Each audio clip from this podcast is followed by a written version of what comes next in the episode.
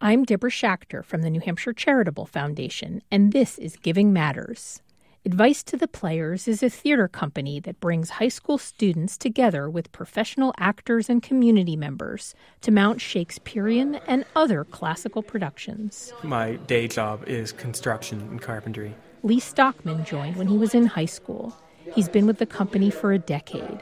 We spoke with him during a break from rehearsals for Romeo and Juliet. Oh, I was Samson and Friar John this year, and I have done Tybalt.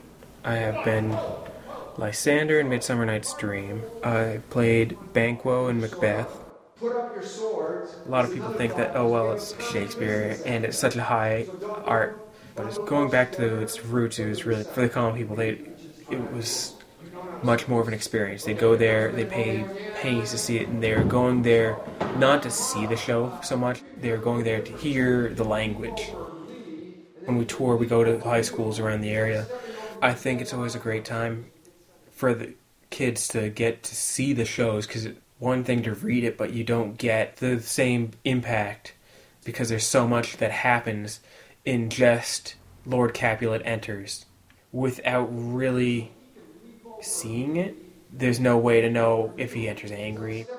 The just the nuances that happen with a live show. Here we go, whether it's a comedy, tragedy, slapstick, you're, you're going to understand what they're doing from their physicality. If you don't get all the words, you can see what they're doing. You can see what they're trying to convey.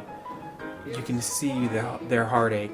You feel like you're part of it. You're in the city that they're in. Nonprofits make the arts a part of the fabric of our communities. Giving Matters is a co production of the New Hampshire Charitable Foundation and NHPR. For more information about this organization or other nonprofits in the series, visit the Giving Matters page at nhpr.org.